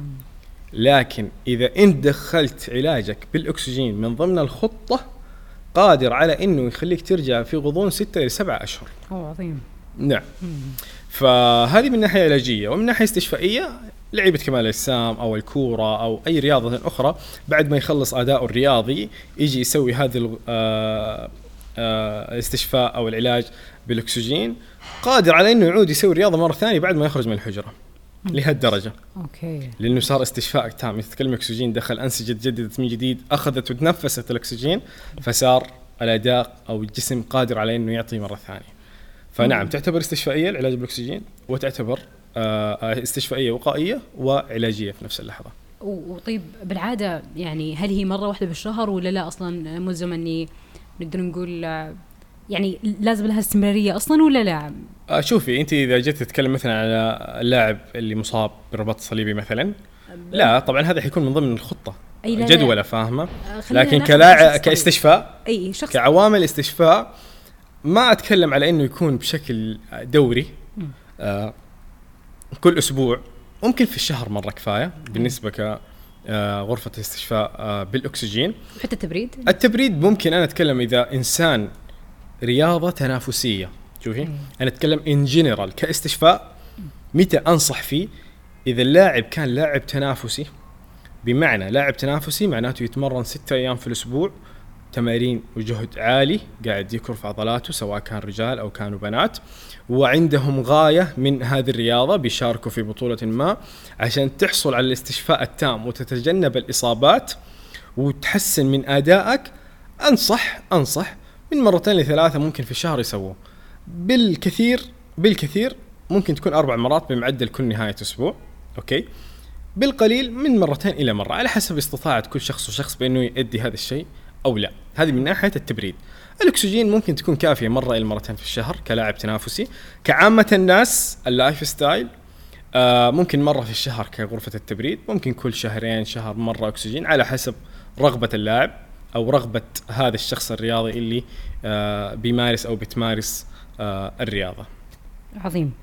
آه ممكن فيها واحدة من النقاط اللي يعني نسيتها في جزئية ال- المغذيات بشكل عام إيه. اللي ممكن بتساعدنا أساسا لو إحنا بنروح الجيم. أنا للأمانة واحدة من الأسئلة اللي من زمان أبغى أسمع إجابتها التفصيلية منك. إيه. وأعتقد إن عندك وجهة نظر فيها. اللي هي؟ آه اللي هي إنه الآن الأشخاص اللي بالجيم آه لما يروحون الجيم ومعاهم قهوة. ومعاهم بعض المشروبات والحلويات وغيرها إيه. آه بدافع ان هذه طاقة تعطيك إياها. أوكي. وش وجهة نظر عبد الرحمن بالموضوع هذا كله؟ قصدك إذا هو قاعد أو هي قاعدة يشربوه أثناء التمرين؟ أنا داخل الجيم الحين ومعي قهوة. وش هدفك من القهوة؟ آه، على أساس إنها تعطيني طاقة وتنشطني على إيه. هالاساس هي حتنشطك عن طريق إيش طيب يا ياسين؟ آه، أتصور وش إنه- فيها بينشطك؟ أنا من حسب من حسب اللي أشوفه ترى أنا ما أشرب قهوة sorry اي طيب أنا أقول لك يعني آه، اللي تشوفيه طيب طيب وش وش وش تتوقع حتسوي لك القهوة قبل ما تتمرن؟ طيب آه، اللي أشوفه واللي أسمعه صراحة نعم. إنه بيق- بيقدرون يشيلون أوزان عالية بتقدر تلعب جولات أكثر أو تقدر تلعب تمارين أكثر أو إنه تساعدها إنها أصلا تتمرن طيب القهوة هي نفسها نفس منتج ال pre-workout هم في النهاية بيوصلوا لمادة واحدة كافيين. حلو. الكافيين ترى ما راح يزيد طاقة. إنه حيزيدك طاقة وما إلى ذلك لا هو حيزيد التنبيه عندك. okay. الكافيين عمره في الجسم 12 ساعة والعمر النصفي منه 6 ساعات. حلو. تمام؟ متى يبدأ مفعول الكافيين في الجسم؟ متى؟ لما تشرب الكافيين. أنا الآن معايا هذه القهوة. هذه القهوه بشربها. طيب. مفعول الكافيين بيبدأ معي بعد 30 دقيقة. okay. إيش الفكرة إني أشرب القهوة بين الجولات؟ متى بيشتغل الكافيين؟ بعد ما اخلص تمريني وأنا رايح على البيت. البيت إيه. إيه. داخل آخذ shower شايل العفش وماشي. بدأ التنبيه يزيد. عندي. فالفكرة من القهوة الناس يأخذوها أو من منتجات ال pre-workout أو منتجات الطاقة ال power. ياخذوها عشان الكافيين الموجود فيها. ف والكافيين هذا يشتغل قبل أدائك. أنصحك إنك تأخذ 30 دقيقة عشان يبدأ يشتغل في دمك. حلو. يبدأ يصل لدمك ويصل للذروة حقته بعد 30 دقيقة 35 دقيقة في الغالب. طيب. وحتى ينطبق على ال pre-workout. ال pre-workout نفس الشيء كمان. لكن شوفي القهوة تختلف عن ال pre-workout. آه ال pre-workout كمنتجات طاقة آه في أشياء أخرى تكون موجودة مواد ثانية. citrulline malate آه nitric oxide آه beta alanine آه تورين أحماض أمينية كثيرة. خليني أفسر شوية كذا بكم كلمة بسيطة عشان الناس تفهم وش السترولين وش ال beta alanine ال citrulline malate آه، حمض أميني آه، يعمل لنا nitric oxide وال nitric oxide هذا مسؤول عن زيادة الضخ آه، ضخ الدم في العضلات. فبعض الناس لما يتمرن تلاقيه عروق وكذا وما إلى ذلك تلاقي العضلة pumped بسبب إنه صار في توسع في الأوعية الدموية. والأوعية الدموية هذه إيش اللي بيوسعها؟ nitric oxide هذا citrulline malate. فإذا توسعت الأوعية الدموية وزاد ضخ الدم في العضلة انتقلت المغذيات وانتقلت الموية والأكل وكل شيء إلى العضلة فصار عندك طاقة على إنك تؤدي أفضل تعزز من أدائك. حلو. فالهدف من ال citrulline malate زيادة ضخ الدم في العضلة فإذا زاد ضخ الدم في العضلة معناته زاد أكسجين زاد التغذية زاد السوائل زاد زاد زاد فحصل ضخ دم فالعضلة كانت pumped وكان أدائك أفضل. حلو. beta alanine ال beta alanine بي إيش يسوي لنا؟ حمض ال lactic acid. ال lactic acid هذا إذا انتهى okay في العضلة صار الفشل العضلي. الفشل العضلي وش الهدف من التمرين دائما؟ يقول إنك تصل إلى الفشل العضلي. عشان يصير في هدم عضلي ثم بعد ذلك يصير البناء العضلي بعد التغذية okay، وبعد عوامل. الاستشفاء. طيب عشان تؤدي أكثر عدد من التكرارات okay منتج ال beta alanine قد يساعدك إلى أنه يؤخر الفشل العضلي، okay يؤخر الفشل طيب ليش بيساعدني إذا بيأخره؟ مو أنت تبي تكرارات أعلى okay طيب والتعب والتعب والتعب يكون متأخر ما يكون سريع آه، okay صح؟ فممكن تاخذ ال beta alanine عشان حمض اللاكتيك يخلص متأخر. okay. ما يخلص سريع. الطبيعي آه. بيخلص سريع. هذا بيزيد من حمض اللاكتيك عندك فتعبك بيصير متأخر. حلو. فيزيد في تكراراتك فتقدر تزيد في أوزانك فالفشل آه، فالفشل العضلي حيجيك متأخر فساعدك في إنه تمرينك وأداء تمرينك يكون أفضل. حلوين. فهمت الفكرة؟ آه، yes yes فهذا الس- ال citrulline malate وهذا ال beta alanine آه المنتج الثالث اللي قلناه آه ممكن إيش هو؟ ذكريني آه. ترى مخي سمكه قلت الكرياتين ولا إيش؟ لا آه، أنا citrulline malate وال beta alanine وقلت احماض امينيه قلت وش عشان أساعدك هي من الخلطة السحرية حقتك ولا كانت آه، غير؟ آه الخلطة السحرية. إيه، طيب. هذه ما بعديناها ترى بنجيها الخلطة السحرية عاد آه، هذه حصرية. دحين اقولها حط حط الحقوق حق عبد الرحمن. طبعا أنا كل يوم بحاول أحفظها كل مرة أحفظ مكونين اثنين اثنين أبغاها. آه منتج ال pre-workout منتج آه، ال pre-workout اللي هو يحتوي على الكافيين. okay. الكافيين تكلمنا عنه. آه جاء في إيه. بالي. الكافيين already إحنا عشان الناس ما تلخبط هذا تكمل طيب. الكلام عبد الرحمن. نعم هذه هي التكملة. آه كخلطة سحرية آه في شيء نرجع ورا شوية الكاربولين. okay. تذكرت الكاربولين اللي هو منتج كربوهيدرات طيب أرجع شوية الخلطه السحرية حق عبد الرحمن. مؤخرا صرت أعتمد شيء وشايفه فارق معي في أدائي ومحسن من أدائي. حلو. حقول إيش هو؟ أي. لكن ما ممكن يمشي معايا ممكن ما يمشي معك يا آسيا. حلو. ما يمكن ما يمشي مع فلان. مو كل شيء أنا آخذه بينطبق على الكل وممكن أشياء أنا تناسبني ما تناسب فلان. صح. خصوصا أنا أتكلم على منتج ال citrulline malate وال pre workout اللي فيه كافيين في ناس يمكن الكافيين يسبب لهم خفقان مم. ممكن هم أساسا عندهم مشاكل قلبية أو ضغط أو ارتفاع ضغط أو ما إلى ذلك فال citrulline malate والكافيين هذا اللي في منتج ال pre workout ما يناسبهم. فأنا ما أنصح فيه كل الناس ولكن الإنسان المستصح الخالي من الأمراض وما عنده أي مشاكل في ارتفاع ضغط الدم والقلب وما إلى ذلك ممكن ياخذ هذه المنتجات خصوصا إذا كان رياضي ويبغى يطور من ادائه الرياضي. حلو. فخليني أذكرها بالتفصيل. أول شيء في الخلطة السحرية هذه أنا أحط منتج ال... ال... ليش تضحكي؟ لكن بعدين اسمها خلطة سحرية هذه الحين حصرية خليهم يعرفوا إيش الخلطة السحرية. خلاص ما, ما عندها خلطة سحرية كل يوم أصورها في كلنا السناب. نعرفها ما ما حد يعرف إنها خلطة بس في شيء بسيط أحطه ما ما أقول لأحد. okay. هذا السر السر لكن كمنتجات عامة بقولها. اللي هو آه منتج ال Karbolyn مت- منتج كربوهيدرات. حلو. طبعا إذا أنت إنسان كان كربوهيدراتك في يومك وسعراتك محدودة انتبه تضيف منتج ال Karbolyn إنه كربوهيدرات فسعرات فوق Yes. سعرات. لكن هذا ال scoop محسوب من ضمن احتياجي بالنسبة لي عبد الرحمن. حلو. ال scoop اللي احطه من منتج الكربوهيدرات من احتياجي. زائدا أحط scoop من منتج الطاقة اللي هو يحتوي على الكافيين. okay؟ اللي يكون أي منتج طاقة. آه وبعض منتجات الطاقة تكون فيها أرقام بسيطة من السترولين وال beta alanine فبعض الناس ممكن يكتفوا فيها لكن اللي بيزود عاد بكيفه إذا كان مستصح. أنا بالنسبة لي لا أزود الجرعة شوية وأخلي أضيف scoop كمان من ال citrulline malate و scoop من آه ال beta alanine. آه كرياتين آه، ذكرته؟ نعم والكرياتين. حفظتها. نعم صح عليك. شطورة شطورة. الكرياتين. الكرياتين كمان أحطه آه في الخلطة السحرية حقتي لأنه الكرياتين عارفين فوائده إنه ترى الكرياتين هذا مجنن الشعب. okay. أسئلة المكملات كلها تتمحور حول الكرياتين yes yes. آه بيزيد من القوة العضلية والكتله العضلية بزيادة السوائل داخل الخلية العضلية. okay؟ ف ويحسن من أدائك بشكل خرافي وهي مادة تراكمية. حتبان نتائجها على المدى البعيد. مو حتأخذها الآن وحتبان النتائج؟ لا. حلو. بعد فترة من الزمن أسبوعين لثلاثة لأربعة تبدأ تشوف نتائج آه وفوائد الكرياتين. فهذه هي الخلطة.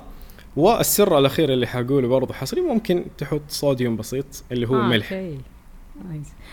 2 جرام 3 جرام مع. الخلطة وتشرب قبل التمرين بنصف ساعة آه أنا أنا أسوي خلطتك بس على شكل مفكك يعني يوم ملح يوم كان كرياتين و pre workout إيه. يوم يعني مش مع بعض عرفت كل يوم منتج لحال جرب يوم تحطيهم سوا نجرب إن شاء الله بس ما أنصح إذا تمرينك متأخر okay تحطي منتج آه الكافيين فيه اللي هو منتج أي. الطاقة عشان مسألة الارق والنوم إلا لو أنت إنسانة متعودة على آه السهر أو إنك إيه. تتغلب على القهوة ومنتج الكافيين هذا. شيء ثاني لكن أنصح دائما إذا بتأخذ منتج طاقة يكون مبكر في يوم بداية اليوم سواء. كان صباح أو نهار وما إلى ذلك واضرب في حسبتك إنه بيبقى في جسمك 12 ساعة من. يوم ما تأخذه 12 ساعة إذا أنت بتنام قبل ما تكمل ال 12 ساعة أعرف إن أنت راح تعاني في أرق okay okay. فهذه هي الخلطة السحرية ككل آه أنصح فيها آه المستصح مستصح. وليس اللي عندهم مشاكل أي وزائدا شوف الفرق بعد فترة.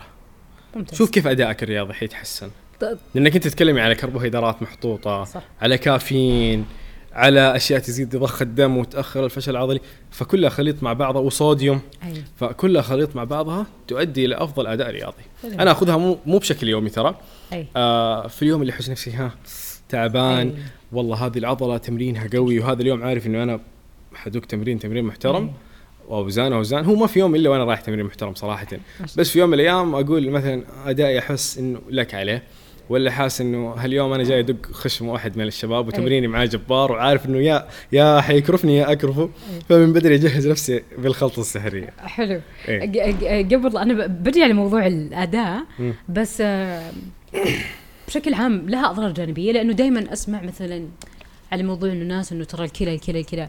أو هل في شيء ممكن أنا أسويه على أساس أتجنب إنه ممكن تصير في أضرار جانبية إن كان فيها أضرار جانبية. أنت تتكلمي على آه الأشياء هذه ككل ولا على الكرياتين؟ المكملات بشكل عام سواء كرياتين ولا المكملات من اسمها ترى مكمل غذائي. مم. خلينا نحصر المثال على البروتين مثلا. حلو. وهو الأكثر انتشارا عند الناس وأكثر مكمل ممكن يستخدموه الناس. البروتين. أي. البروتين جسمك يحتاجه ولكن إذا أنت إنسان قاعد تكمل احتياجك من البروتين من أكلك اليومي فطورك وغدائك وعشائك ووجباتك كلها ما أنت بحاجة إنك تستخدم منتج البروتين. أي. لكن إن حصل نقص وقتها تتجهي له وترجع تفكري فيها إيش اسمه؟ مكمل. غذائي. بالضبط. يعني بيكمل لك النقص اللي حصل لي أيوه. وقيسي عليها على ال carb منتج النشويات. الكربوهيدرات. لكن الطاقة وال citrulline malate وهذه الأشياء هذه منتجات تعزز الأداء. أي. ما هي ضرورية ولا هي أساسية. الأساس دائما يتمحور حول البروتين وال carb. okay؟ والكرياتين اللي هو أكثر شيء شاغل الناس الكرياتين بيسوي له تساقط شعر والكرياتين آه بيتجمع في الكلى والكرياتين والكرياتين. لا ما حيسوي لك شيء. خلينا نقول آه بإذن الله خالي من الضرر الجانبي.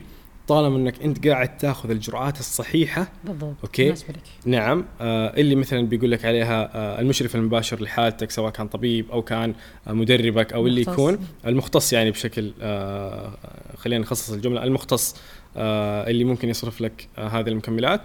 آه زائدا قد ما تقدر نحاول نحافظ على ترطيب جسمنا بالسوائل عشان بشكل عام الكلى عندنا تتصفى. حلوين. فإذا تصفت الترسبات اللي بتدخل في الجسم نتيجة المكملات وما إلى ذلك بتتصرف مع الجسم عزكم الله وأكرمكم مع البول. حلو. فهمت شلون؟ ممتاز. فا إيه نعم. ف ما في عليها ضرر إذا الشخص بيستخدمها بالاستخدام الصحيح. حلو. دائما الشيء إذا زاد عن حده انقلب ضده. إذا استخدمته بطريقة خاطئة فانت بتقع في الخطر. بالضبط. بطريقة صحيحة ما حيصير لك أي شيء. لدرجة ترى حتى كبار السن كبار السن أبهاتنا أمهاتنا اللي يكونوا يصرف لهم ترى منتجات سواء كانت بروتين أو كربوهيدرات عن طريق الطبيب لأنهم هم يكونوا مو قادرين يكملوا احتياجهم من الاكل فعلاً. فيضطروا يصرفوا لهم بروتين. فاقدينها يس. نعم يكون فاقدين هذه العناصر فيصرفوا لهم إياها طبيا عن طريق مشروب في النهاية مكمل. آه آه، فعلا. فنعم من اسمه مكمل إذا أكلت صح ما أنت بحاجة المكمل. حلوين. نعم. آه ولعلنا إحنا يعني آه لما ال- الحلقة مثرية بشكل صراحة أو وخلينا يعني نختمها بآخر محورين. آه أبي أعرف عبد الرحمن ما شاء الله أنت مدرب ونفس الوقت أخصائي.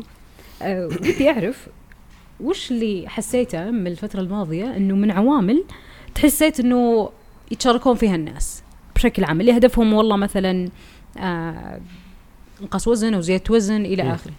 آه وش تشوف؟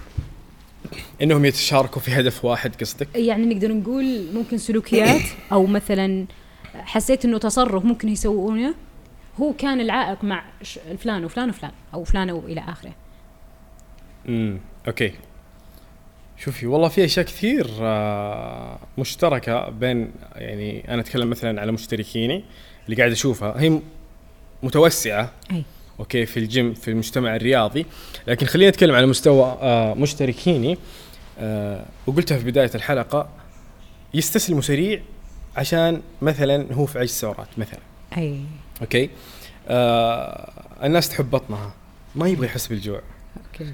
وأنت إذا تبى تنشف وتنزل وزنك بطريقة صحيحة لابد إنه يصير في عجز في السعرات طبعا العجز في السعرات هذا يصير بإنك تكون مكمل أول شيء احتياجك من البروتين والكارب والفات هذا اللي أنت بتلعب فيه هذه العنصرين فطبيعي جدا إذا قل الكارب في الجسم أو الفات الشخص بيشعر بالجوع وبيحس بإرهاق وتعب لكن عشان توصل للهدف لازم إنك تتحمل هذا العجز اللي حاصل من العناصر الغذائية هذه. فنرجع للسؤال الناس يحسوا أو خلينا نقول يتشاركون في إنهم يستسلموا سريع لمسألة الجوع. حلو فلذلك حتى من التقرير الدوري عندي دائما المشتركين أقول له أنت تحس بجوع؟ أي لازم أعرف بسيطه يحس بجوع ولا لا؟ وبناء عليه أبني يعني أشياء كثير فاهمة؟ فالجوع رقم واحد يبغى ينزل دهون البطن بأسرع طريقة كانت يبغى بس البطن آه هذه أكثر شيء أنا أشوفهم متشاركين فيه. يهمهم البطن متى تنحرق دهون البطن؟ أعطيني تمارين مخصصة لتمرين البطن. وش أديني خلطة سحرية للبطن؟ ما في. ما في. جسم الإنسان ذكي ترى. هو محل ما يبغى يحرق يحرق. ممكن يحرق من دماغك ممكن من هنا ممكن من صدرك ممكن من رجلك ممكن من بطنك. على حسب كل واحد وجيناته. هو. إنسان دهني هو إنسان من النوع اللي يحرق بسرعة ما يحرق بسرعة ما إلى ذلك. بس خلينا نختصرها كذا في عبارة أنا ما أحب أقولها ولكن آه خلينا نختصرها كذا في عبارة. ممكن البطن تعتبر من أكثر المناطق اللي تتراك تتركز فيها الدهون وتتراكم فحرقها يكون أطول شوي لأنه دهون أكثر من أي مناطق أخرى. حلو. فغالبا تكون هي آخر المناطق اللي تنحرق أو خلينا نسميها العنيدة. أنا عبد الرحمن لما أجي أنشف عشان أنزل بطولة كل شيء فيا ينشف إلا آخر أسفل البطن. طبيعي جدا. إلى آخر أسبوع قبل البطولة وقتها يعني مو آخر أسبوع خلينا نقول يعني آخر أسبوعين ثلاثة أربعة تلاقي هذه الدهون موجودة والبقية تكون سوائل وتتسرب قبل البطولة بكم يوم. آه لكن الدهون العنيدة هذه اللي اني عبد الرحمن أواجهها أسفل البطن. إلى آخر الفترة وأنا أحرق أحرق فيها وأسوي فوق تحت. ما تنحرق إلا بعد وقت مطول. في ناس تنحرق عندهم أسرع في ناس لا متاخر فتعتمد على من جسم إلى جسم. فيتشاركوا بأنهم كلهم يبغوا يحرقوا مناطق منطقة أسفل البطن وأنا أشوف ما في وقت محدد لأسفل البطن. الجسم ياخذ آه عملية الحرق بالطريقة اللي هو يبغاها يبدأ من فوق من تحت ما إلى ذلك. بس الوقت هو العامل الرئيسي في هذا الموضوع. أي.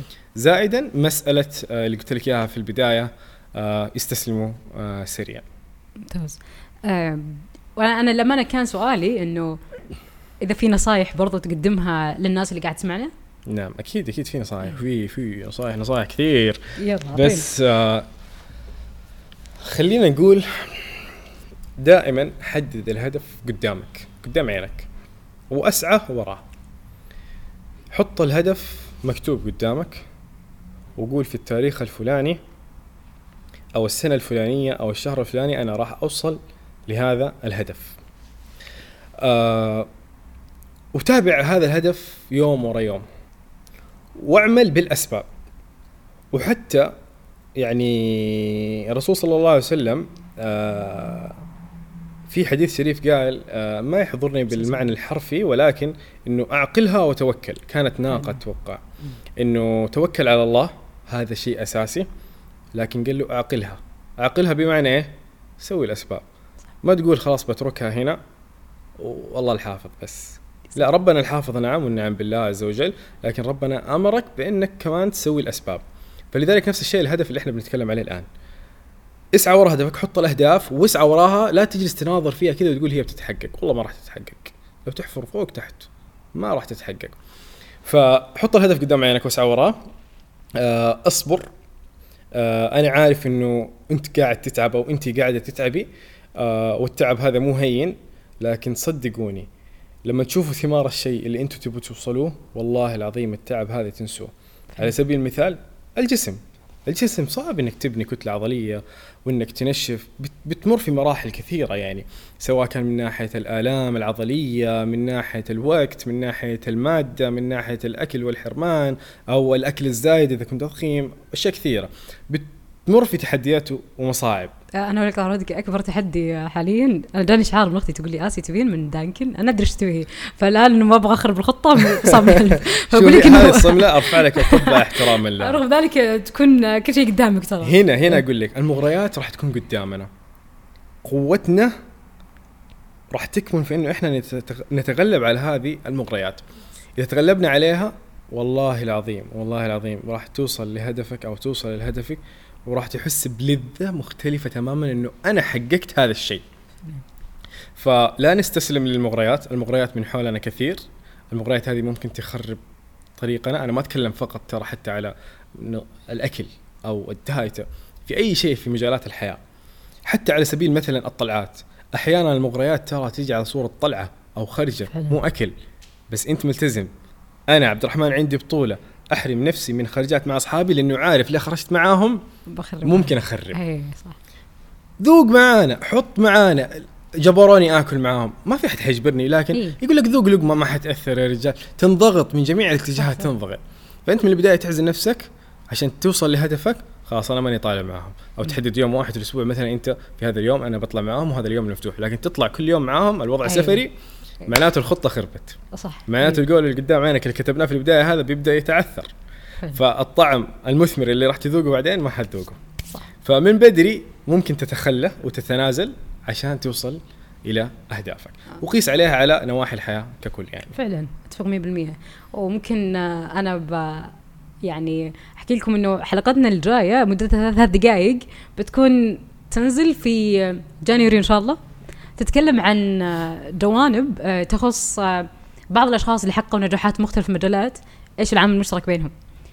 ف اسمعوا الحلقات اللي إن شاء الله بتجي بإذن يعني الله بإذن الله آه يعطيك الف عافية عبد الرحمن الله يعافيك أنا سعيدة جدا والله بالاستضافة وأنا هذه. سعيد أكثر آه وشكراً وممكن لكم. تشوف آه يعني آه، أعتقد تفاعلي في الأسئلة اللي أصلا طلعت آه ما هم مخطط لها بشكل من قبل بس إيه. من آه على قولتهم أنا شفت آه، في محاور كثير ما انذكرت واشياء. كثيرة انضافت. يس بالضبط. إي فعادي يعني. فهذه والله من يعني آه، غزارة العلم اللي عندك الواحد بده ياخذ معلومات بشكل أكبر منك. الحمد لله. فمتنه والله جدا. شكراً وان. شاء الله الحلقات الجاية بنجيك بعد آه، ما تكون مخلص من آه، غرفة التبريد. نجي. طلب طول الاستضافة عشان تكون سعيد جدا. أبشري أبشري. تحت امرك وشكرا لكم كبروتين. آه وإن شاء الله إنه تكون حلقة مفيدة. آه يستمتع فيها المشاهد أو آه اللي بيستمع للبودكاست.